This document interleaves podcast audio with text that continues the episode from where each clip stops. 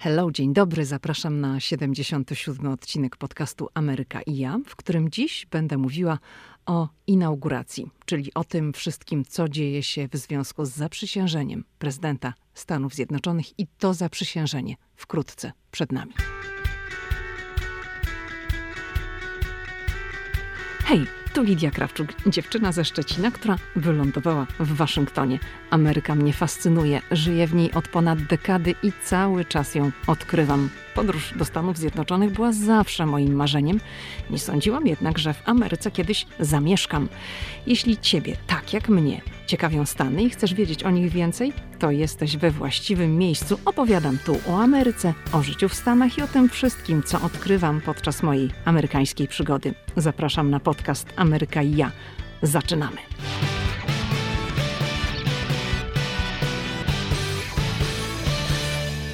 Hello, hello z Waszyngtonu, w którym 20 stycznia, czyli dokładnie za tydzień i jeden dzień od premiery tego podcastu, nastąpi zaprzysiężenie nowego 46. prezydenta Stanów Zjednoczonych, Joe Bidena. I o zaprzysiężeniu oraz o tym, co widywałam tu w Waszyngtonie wcześniej dwukrotnie, przy okazji zaprzysiężenia Baracka Obamy w 2013 roku. Wtedy to było zaprzysiężenie numer dwa po wygraniu wyborów z Mittem Romneyem oraz w 2017, gdy przysięgę składał Donald Trump. O tym będę dziś mówić. No i oczywiście będą też fakty, ciekawostki, informacje z tym związane. Aha, i jeszcze chcę powiedzieć, zanim zacznę mówić o inauguracji, że bardzo, ale to bardzo Wam dziękuję za nowe recenzje. Nawet wyczytałam, że pięć gwiazdek to za mało. Ktoś napisał, daje tysiąc, choć widać tylko pięć. No dziękuję bardzo pięknie. Wszystkie recenzje czytam. Podkreślam to za każdym razem, że czytam wszystkie recenzje i szalenie jest mi miło i jestem Wam bardzo, ale to bardzo wdzięczna. Okej. Okay. Na początku muszę powiedzieć, że to zaprzysiężenie, to z 2021 roku, ze względu na pandemię będzie miało inny charakter, inną skalę i tak naprawdę nie mogę Wam tutaj powiedzieć, jak to wszystko ostatecznie, finalnie będzie wyglądało, bo podcast nagrywam przed. Jesteśmy w okresie pandemii. Jak wiadomo, w Stanach Zjednoczonych jest najwięcej przypadków na całym świecie. I ta nowa administracja, administracja Joe Bidena, już, mm, to znaczy sam prezydent elekt zapowiadał, że poprosi Amerykanów, jak tylko złoży przysięgę i obejmie oficjalnie urząd, żeby przez 100 dni chodzić w maskach, wszyscy, żeby to obowiązywało w całej Ameryce i będzie robił co w jego mocy, żeby z tym wirusem walczyć. Elementem inauguracji będzie na pewno oddanie hołdu tym, którzy umarli na skutek COVID-19. To będzie dzień przed inauguracją. W Waszyngtonie rozdzwonią się dzwony w kościołach, a Lincoln Memorial Reflecting Pool to jest ten zbiornik z wodą, który jest w pobliżu pomnika Lincolna. Możecie kojarzyć to miejsce. Oczywiście, jeżeli ktoś był w Waszyngtonie, to, to z pewnością miał tam spacer, ale możecie to również kojarzyć na przykład z filmu Forest Gump. To jest właśnie ten zbiornik, przez który przedzierała się Jenny, kiedy zobaczyła mm, Foresta przemawiającego właśnie tam na schodach u stóp pomnika Lincolna. No to jest właśnie to miejsce znane z tego filmu. Forest Gump i właśnie ten zbiornik zostanie podświetlony. To będzie pierwszy raz, gdy zbiornik zostanie podświetlony. Zostanie to uczynione po to, żeby uczcić Amerykanów, którzy stracili życie wskutek no, zarażenia się wirusem. Komisja, która odpowiada za inaugurację, namawia też inne amerykańskie miasta, by się przyłączyły i również upamiętniły w ten sposób ofiary. I to wszystko odbędzie się, tak jak mówiłam, dzień przed inauguracją, czyli 19 stycznia o 5.30 po południu czasu lokalnego. Także mm, Joe Biden Nowy prezydent Stanów Zjednoczonych jeszcze w tym dniu, 19 prezydent elect, ma również pojawić się w rejonie Lincoln Memorial e, i Reflecting Pool i również oddać hołd ofiarom, tym osobom, które zmarły na skutek COVID-19. I jeszcze jedna rzecz, jeżeli mówimy o inauguracji. Prezydent Donald Trump nie będzie uczestniczył w zaprzysiężeniu Joe Bidena. Donald Trump zapowiedział to oficjalnie, no bo jak wiemy, nadal podważa wynik wyborów. Zapowiedział to oficjalnie na Twitterze, ale to było jeszcze wtedy, zanim jego konto zostało zablokowane. Twitter, to jest bez precedensu przypadek, zablokował na stałe konto prezydenta Stanów Zjednoczonych po tych wszystkich wydarzeniach, które miały miejsce mm, w tym mijającym tygodniu, wtedy kiedy na Kapitol wtargnęli ludzie, zwolennicy Donalda Trumpa. To byli ludzie, którzy no, mieli również flagi z jego nazwiskiem, czapeczki, maga. I ktoś, kto śledzi sytuację i ogląda telewizję, czyta informacje w internecie, no to wie, jak to wyglądało, co się działo w tym czasie na Kapitolu i po tych wydarzeniach, Twitter zdecydował, że, że konto zostaje zablokowane. Stanowisko Twittera było takie, może tutaj zacytuję: Zawiesiliśmy konto na stałe ze względu na ryzyko dalszego podżegania do przemocy. Obecnie konto na Instagramie i na Facebooku Donalda Trumpa jest również zablokowane, ale Facebook i Instagram zablokowały te konta na dwa tygodnie, czyli do czasu inauguracji. Natomiast Twitter zablokował na stałe. Donald Trump, to jednak trzeba powiedzieć, nie będzie pierwszym prezydentem, który pominie inaugurację swojego następcy. Pierwszym był prezydent John Adams, który nie pojawił się na inauguracji Thomasa Jeffersona, z którym przegrał wybory i to było w 1801 roku. I o tym, przypomnę, mówiłam w podcaście numer 68. Jeżeli nie słuchaliście tego podcastu, to nadróbcie, bo opowiadam tam o zmianie władzy i o tych wszystkich aspektach związanych z wyprowadzką jednego prezydenta, no i wprowadzaniem się do Białego Domu mm, następnego, bo to wszystko odbywa się tak na gorąco w jednym dniu. To jest odcinek numer 68. Zatem zaprzysiężenie nastąpi w środę 20 stycznia i to jest dzień wolny od pracy. No może wiadomo, jak to w Stanach Zjednoczonych, nie dla wszystkich. W sektorze publicznym dla części osób to jest dzień wolny od pracy. Mój syn w tym dniu nie ma zajęć w szkole. No bo właśnie jest inauguracja. Zaprzysiężenie zawsze odbywa się 20 stycznia, ale w 2013 roku, gdy mm, odbywała się inauguracja Baracka Obamy, to zaprzysiężenie przed Kapitolem miało miejsce 21 stycznia, a nie 20. Dlaczego? Dlatego, że zgodnie z konstytucją zaprzysiężenie musi nastąpić 20 stycznia, ale właśnie wtedy w 2013 wypadała wówczas niedziela i w niedzielę, w dzień wolny, taka ceremonia się tu nie odbywa. No taka jest tradycja, że w dzień wolny nie. Zatem Barack Obama składał swoją przysięgę dwukrotnie. Pierwsza ceremonia odbyła się w Białym Domu. 20 stycznia ona miała miejsce i miała prywatny charakter. Odbyło się to w Blue Room, czyli w pokoju błękitnym, to już mówiłam wam o tym pokoju kiedyś, na przykład przy okazji opowieści o świętach, o tym, co się dzieje w tym czasie w Białym Domu, przy okazji właśnie ornamentów, że w Blue Room, czyli w tym błękitnym pokoju, staje najwyższa choinka w całym Białym Domu. I właśnie w tym pokoju miało miejsce zaprzysiężenie Baracka Obamy w 2013 roku. No to króciutka ceremonia trwająca około minuty. Była ona prywatna. Uczestniczyły w niej pierwsza dama, Michelle Obama oraz córki. No i mediom potem przekazano zdjęcia z zaprzysiężenia. Następnego dnia, w poniedziałek, no to Barack Obama złożył przysięgę już u stóp Kapitolu, mm, zgodnie z tradycją, z pompą. I ta druga inauguracja przyciągnęła do Waszyngtonu według szacunków około miliona osób.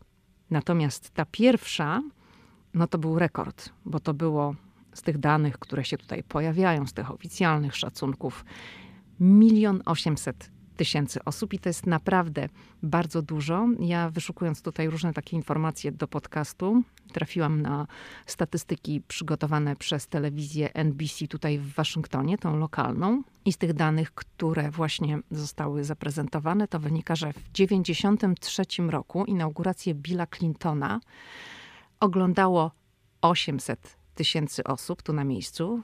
Mm, przed Kapitolem. Natomiast cztery lata później, w 97, już tylko 250 tysięcy.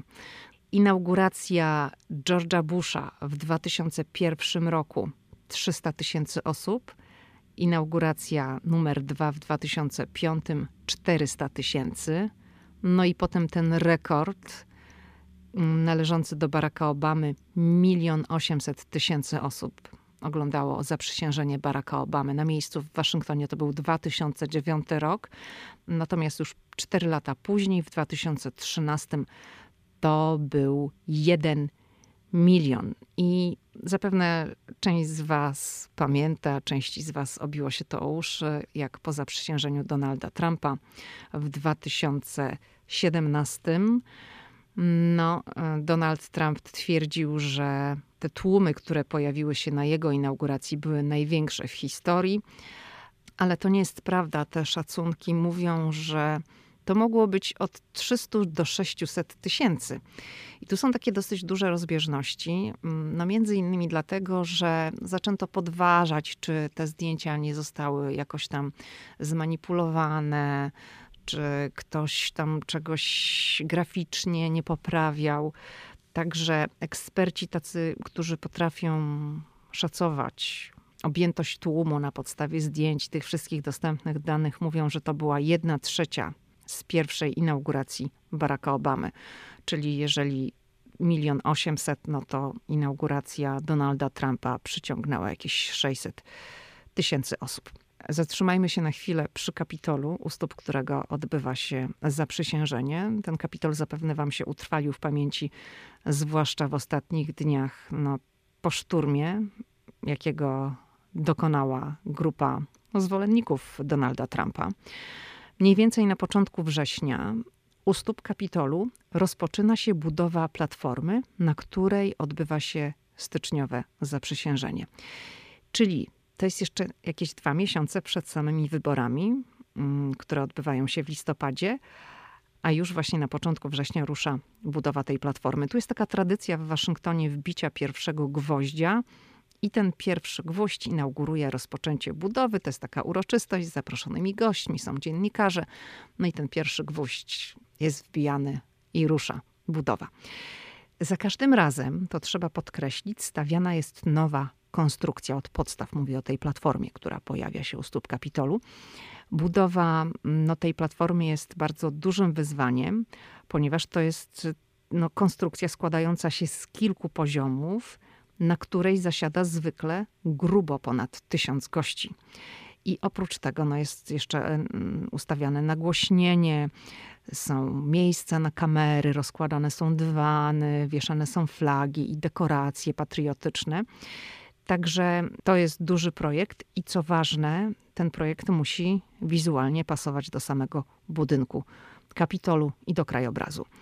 I wtedy mm, na tej platformie pojawiają się zwykle prezydent i wiceprezydent z rodzinami, byli prezydenci, sędziowie Sądu Najwyższego, są dyplomaci, są członkowie gabinetu, członkowie kongresu, gubernatorzy i zaproszeni goście co do gości na platformie i, i, tego, kto tam się na niej pojawia, to właśnie ostatnio czytałam książkę, którą napisała Stephanie Winston Wolkoff. To jest była przyjaciółka obecnej pierwszej damy Melanie Trump. Książka ma tytuł Melania and Me. I nie wiem, ona chyba nie ukazała się do tej pory w Polsce. E, w każdym razie tam jest opisana taka akcja, która, można powiedzieć, kryptonim wyeliminować Iwankę ze zdjęcia. No i z tego, co pisze w książce Stefanii Winston Wolkoff, to mm, Melania Trump nie chciała, żeby Iwanka Trump została uwieczniona na historycznym zdjęciu wtedy, kiedy Donald Trump składał przysięgę mm, u stóp Kapitolu i usadowiono ją w takim miejscu, żeby na tym historycznym zdjęciu się nie znalazła. No i z jednej strony, no to rzeczywiście, jak się mm, poszpera w internecie. W dzisiejszych czasach to są różne ujęcia, tak? ale jeżeli chodzi o takie zbliżenie, ten moment, kiedy Donald Trump składa przysięgę i to wtedy ta kamera jest skupiona na nim i, i, jest blisko, no to widać właśnie Melanie Trump i widać Donalda Trumpa, Iwanki Trump. Nie widać, ale można oczywiście znaleźć w internecie mnóstwo zdjęć z takim powiedzmy szerszym planem, gdzie Iwanka Trump też jest.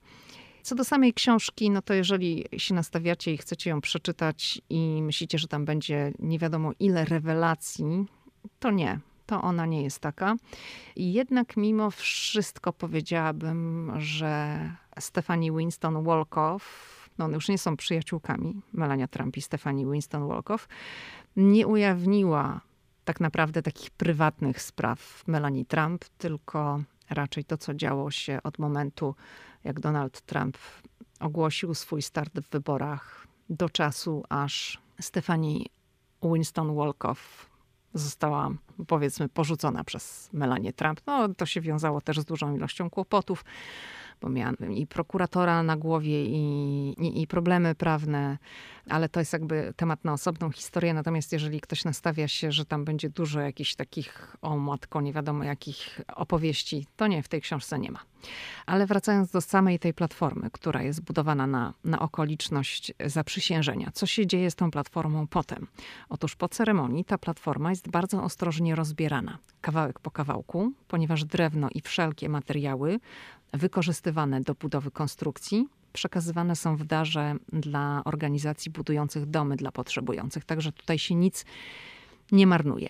I zaprzysiężenie zwykle, nie mówimy o pandemii, tak, mm, przyciąga do Waszyngtonu setki tysięcy ludzi. No jak słyszeliście, jak Barack Obama mm, składał przysięgę swoją po raz pierwszy, to milion osiemset tysięcy Amerykanów to wszystko oglądało tu na miejscu.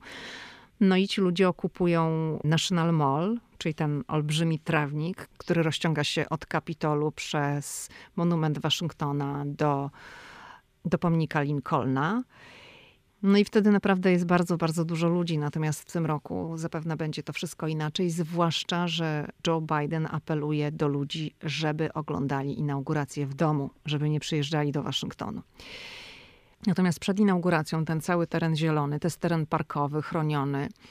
Ta trawa mm, jest w bardzo dobrym stanie w tej chwili, zresztą był, była wielka renowacja tego trawnika. To przed inauguracją na tej trawie układane są takie specjalne płyty. To wygląda jak taki biały, ciężki plastik. Ja nie wiem z jakiego to jest materiału, ja się na tym nie zdam, ale cały mol, cały ten trawnik pokrywany jest właśnie takimi płytami, żeby tego trawnika nie zniszczyć. I w momencie, kiedy ja nagrywam ten podcast, czyli mamy jeszcze no tam ponad tydzień do inauguracji, to układanie tych płyt jeszcze się nie rozpoczęło. Co się zaczęło? No, ustawiają się już stacje telewizyjne, które będą transmitować inauguracje, czyli są robione też takie specjalne platformy, stanowiska dla dziennikarzy telewizyjnych, którzy na żywo będą opowiadać o tym, co się dzieje mm, w Waszyngtonie. Na pewno obecnie to nie ma takiego tempa właśnie z tego powodu, że jest pandemia, że takich tłumów nie będzie. No i że prezydent elekt apeluje, żeby oglądać to wszystko z domu.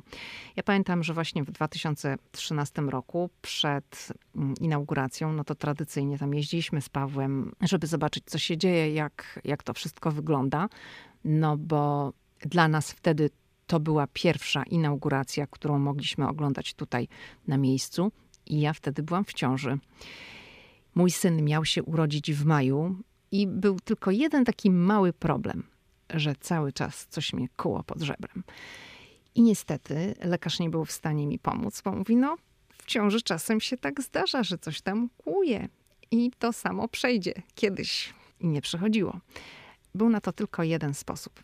Polegało to na tym, że należało unieść rękę do góry. Więc pamiętam właśnie, że jak chodziliśmy wtedy po molu, przyglądaliśmy się temu wszystkiemu, co się dzieje, to ja bardzo często musiałam sobie po prostu rękę do góry. Nie trzymam jej wyprostowanej, tylko zginęłam w łokciu i tak miałam ją zgiętą nad głową, ale to mi bardzo pomagało, no bo wtedy tutaj ta okolica przy żebrze mi się, właśnie teraz jak to robię, to nawet w studiu przed mikrofonem sobie tą rękę uniosłam do góry i nad głową sobie łokieć zgięłam, żeby sobie przypomnieć, jak ja właśnie chodziłam.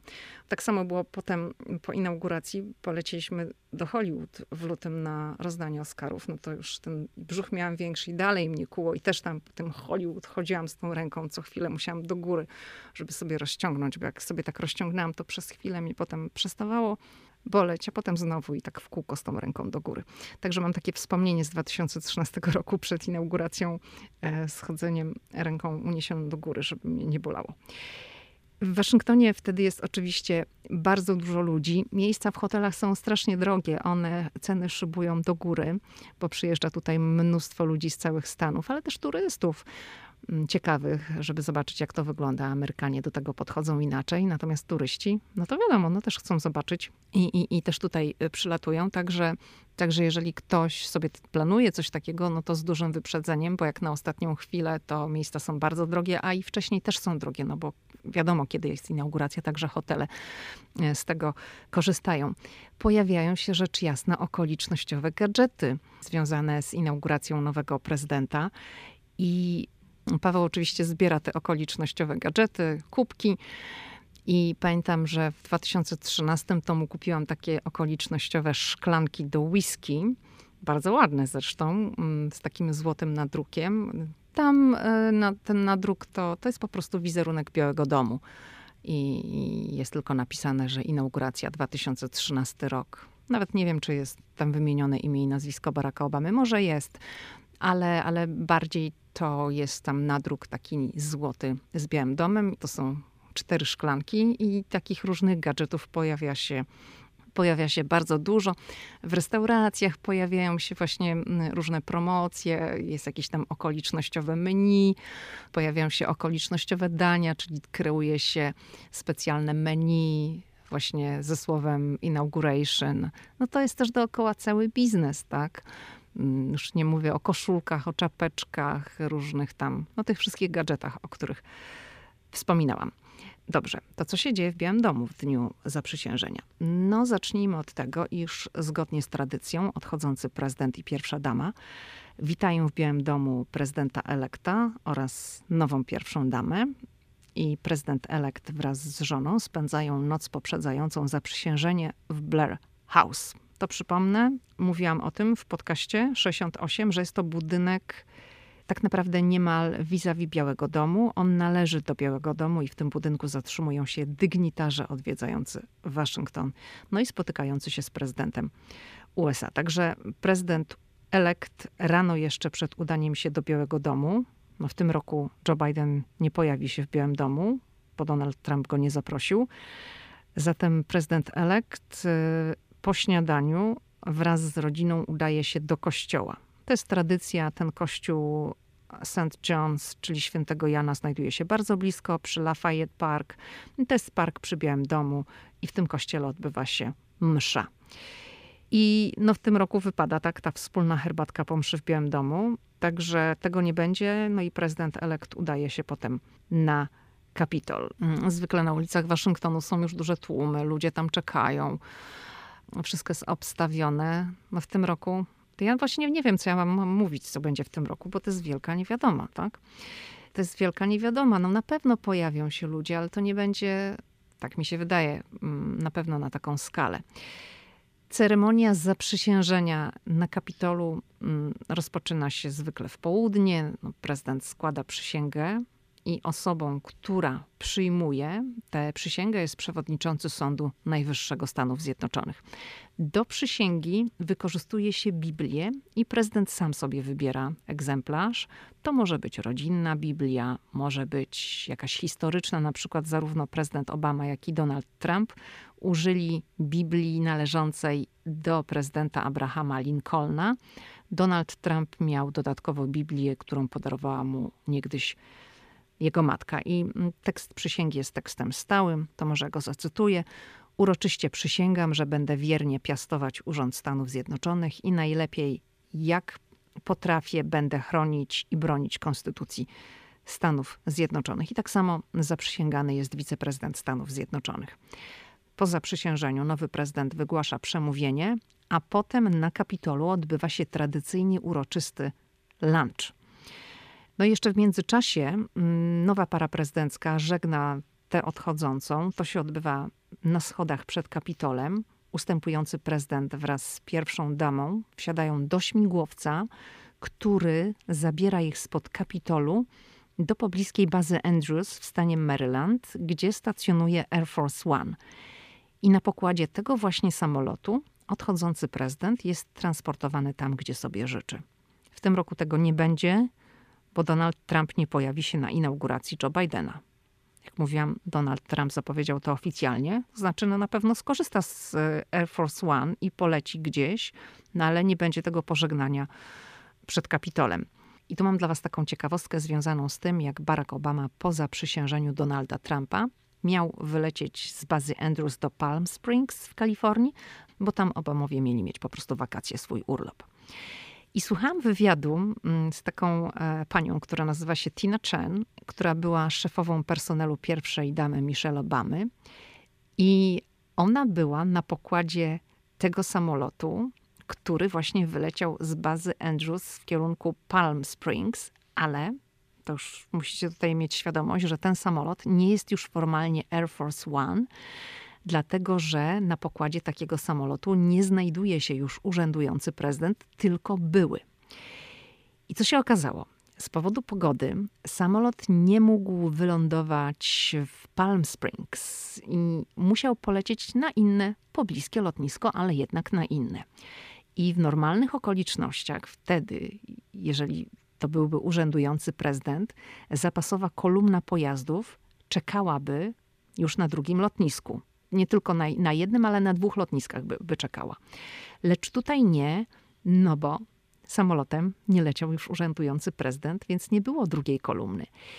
I ona mówiła, że krążyli jakieś dwie godziny w powietrzu, czekając, aż ta kolumna, która była w Palm Springs, dojedzie do tego drugiego lotniska i dopiero stamtąd zawiezie ich do Palm Springs. No i właśnie ona wtedy powiedziała, że to był ten moment, kiedy wszyscy sobie uświadomili, że o, my nie mamy już drugiej kolumny. Nie mamy wszystkiego natychmiast, dlatego że nie lecimy z urzędującym prezydentem na pokładzie. Wszystko się, tak wszystko się zmieniło. Bardzo szybko. Dobrze, to wróćmy do tego, co dzieje się po ceremonii zaprzysiężenia na Kapitolu. Wspominałam, że jest uroczysty lunch, ale w tym roku ze względu na pandemię tego lunchu nie będzie. Także to jest taki znaczący element, który wypada z tej rozpiski, z tego, muszę się napić herbatki, mm, który wypada z tej rozpiski, z tego, co odbywa się zgodnie z tradycją, ale ja wam powiem, jak to wygląda i gdzie się to odbywa, bo to, to jest takie ciekawe moim zdaniem. Zatem lunch wydawany jest w sali Kapitolu, która nazywa się National Statuary Hall i to jest taka okrągła izba wyłożona marmurem, w której znajduje się kilkadziesiąt rzeźb, takich wielkich rzeźb postaci, które reprezentują poszczególne stany. I ten lunch trwa mniej więcej godzinę. Uczestniczy w nim ponad 200 osób. Mm, ta sala nie pomieści więcej stolików, przy których zasiadają goście. Goście siedzą przy okrągłych stołach. No i tam jest też oczywiście krótkie przemówienie prezydenta i menu, co goście jedzą, co piją, jest podawane do wiadomości publicznej. No oczywiście potem jest to na wszystkich portalach i w amerykańskich gazetach. I tu wam powiem przy tej okazji, że w 67 odcinku podcastu moim gościem była Edyta Kanas, która pracuje w winiarni na Long Island i wino z tej winiarni, w której pracuje Edyta, było serwowane podczas tego właśnie lunchu na Kapitolu w 2013 roku po zaprzysiężeniu Baracka Obamy na drugą kadencję. Także jeśli nie słuchaliście, to wróćcie do tego odcinka. To jest odcinek 67 i tam Edyta opowiada o tym, jak to się stało, że wino właśnie z tej konkretnej winiarni trafiło na stoły Kapitolu i było serwowane podczas tego historycznego lunchu. No i jak to już się wszystko skończy na Kapitolu, to rozpoczyna się parada sprzed Kapitolu do Białego Domu, czyli ulicą Pennsylvania Avenue. To jest prosty odcinek, prosta droga. No i wzdłuż tego odcinka są oczywiście tłumy, jest pełno ludzi wszędzie. No i teraz znowu ten rok, 2021, rok pandemii. Nie wiem do końca, jak to będzie wyglądać. To znaczy, pojawiają się tutaj jakieś informacje i zaraz wam o tym opowiem. Ale normalnie, co być może mieliście okazję zobaczyć w telewizji, no są wielkie, wielkie tłumy. Prezydent wraz z pierwszą damą pokonują ostatni odcinek pieszo i potem zasiadają na trybunie, która jest zbudowana specjalnie na tę okoliczność przed Białym Domem. To jest taka specjalna trybuna, ona jest e, oszklona i to jest oczywiście kuloodporne, bo tam prezydent z pierwszą damą i zaproszonymi gośćmi spędza dużo czasu. No i oni stamtąd obserwują paradę na swoją cześć, machają do ludzi, którzy w niej uczestniczą. W tych paradach uczestniczą no, różne grupy wojskowe, szkolne, muzyczne z całej Ameryki. To jest oczywiście wszystko na cześć nowego prezydenta Stanów Zjednoczonych.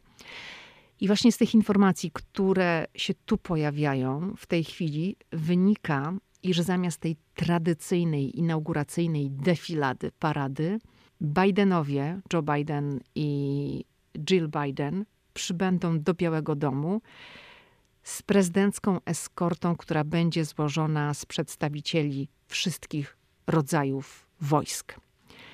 Natomiast w samej telewizji ma być transmitowana wirtualna parada. Co to ma znaczyć, to ja nie wiem. Nikt nie wie tak do końca, co to znaczy wirtualna parada, jak oni to zrobią. No zobaczymy. Ja tą paradę prawdopodobnie będę też oglądała mm, na ekranie telewizora, ale co to ma znaczyć, to ja nie wiem. Nie powiem wam, bo nikt tak naprawdę nie wie, co to znaczy wirtualna parada. To znaczy grupa osób, która to organizuje, wie dokładnie, ale te informacje jakoś tak specjalnie się nie przedostają do mediów. Normalnie wieczorem w Waszyngtonie odbywają się bale z okazji inauguracji i na kilku tych balach pojawia się chociaż na chwilę nowy prezydent z pierwszą damą. Mamy COVID i tego też nie będzie. Mam na myśli bale. Ja myślę, że pierwsza para zatańczy zgodnie z tradycją. To będzie transmitowane przez telewizję, ale gdzie to się odbędzie? Znaczy, ja tak myślę, że oni zatańczą, ale ja nie, nie jestem pewna. Gdzie to się odbędzie, to trudno powiedzieć. Tutaj tradycyjnie w Centrum Kongresowym w Waszyngtonie odbywała się przy okazji inauguracji Wielka Gala ale to centrum nie będzie dostępne, dlatego że ono zostało przekształcone w szpital w ramach przygotowań na gwałtowny wzrost przypadków koronawirusa. Tak powiedziałam, że oni pewnie zatańczą, a może nawet właśnie nie zatańczą w związku z tym, że, że jest pandemia. To może nie będzie tego tańca, że to uznają doradcy i wszyscy, że to może nie jest właściwe, żeby w takich okolicznościach pierwsza para, kiedy tyle ludzi umiera na skutek COVID-u, sobie jakieś tańce uskuteczniała. Ale ja nie wiem, ja sobie w tej chwili dywaguję. Trudno mi powiedzieć. Mogę powiedzieć tyle, że czytałam w Washington Post wypowiedź szefa komisji Bidena, odpowiedzialnego za inaugurację. I on powiedział, że tak od 75 do 80% tych aktywności związanych z inauguracją będzie miało wirtualny charakter. I zasugerował, że takie świętowanie prezydentury Bidena może być pełniejsze 4 lipca, czyli przy okazji amerykańskiego święta niepodległości, ponieważ wtedy jest taka nadzieja, że sytuacja związana z pandemią będzie pod większą kontrolą. Mimo to ja chcę na chwilę zatrzymać się przy balu i przy tych wszystkich imprezach związanych z inauguracją, ponieważ wieczorem w Waszyngtonie odbywa się mnóstwo imprez, które no, są taką fetą w związku z, ze zmianą nowej administracji, z zaprzysiężeniem prezydenta. Są bale, jest ileś tam oficjalnych właśnie, takich, na których pojawia się prezydencka para, ale jest bardzo dużo nieoficjalnych imprez. I Oczywiście mówię o tym balu, dlatego że suknia pierwszej damy, suknia, w której pierwsza dama ma ten swój taniec jako pierwsza dama, pierwszy taniec jako pierwsza dama, to jest zawsze wielkie halo. Teraz specjalnie, no na razie to tutaj nikt się tym nie ekscytuje, właśnie dlatego, że mm, też ton i to, o czym media piszą, opowiadają, relacjonują, ma inny charakter ze względu na pandemię. Ale ta suknia jest takim bardzo dużym elementem amerykańskiej kultury, dlatego że później suknia pierwszej damy, w której właśnie ona ten odbywa pierwszy taniec jako pierwsza dama, trafia do Muzeum Historii Amerykańskiej. Ja już to mówiłam, ale powtórzę, że w Muzeum w Waszyngtonie, w Muzeum Historii Amerykańskiej, które znajduje się przy National Mall, czyli tam, gdzie przychodzą ludzie, żeby oglądać inaugurację nowego prezydenta. Tam w tym muzeum Muzeum jest darmowe. Jest stała wystawa, która nazywa się First Ladies, i tam można zobaczyć stroje pierwszych dam i suknie, w których pierwsze damy Stanów Zjednoczonych występowały na tych inauguracyjnych balach. Także myślę, że jeżeli Bidenowie zatańczą, no teraz pytanie, czy zatańczą w dniu inauguracji, czy może właśnie ten taniec zostanie przeniesiony na czwartego. Ja sobie tak teraz dywaguję. To ta suknia, no miejmy nadzieję, że no też to musi się jakoś tak e, zapisać w tej historii, że suknia Jill Biden no też trafi do muzeum i potem będzie można ją zobaczyć z bliska. To muzeum ze względu na pandemię jest obecnie nieczynne, ale jak już wszystko wróci do normy, to polecam dziewczyny, kobiety, jak będziecie w Waszyngtonie, idźcie to zobaczyć, bo to jest naprawdę świetna wystawa. A jeżeli wasz facet, mąż, mężczyzna, narzeczony, chłopak, towarzysz, no nie będzie zainteresowany, ale myślę, że będzie, że też zobaczy. Ale gdyby już tam się upierał, że nie chce, to go tam obok wyślijcie.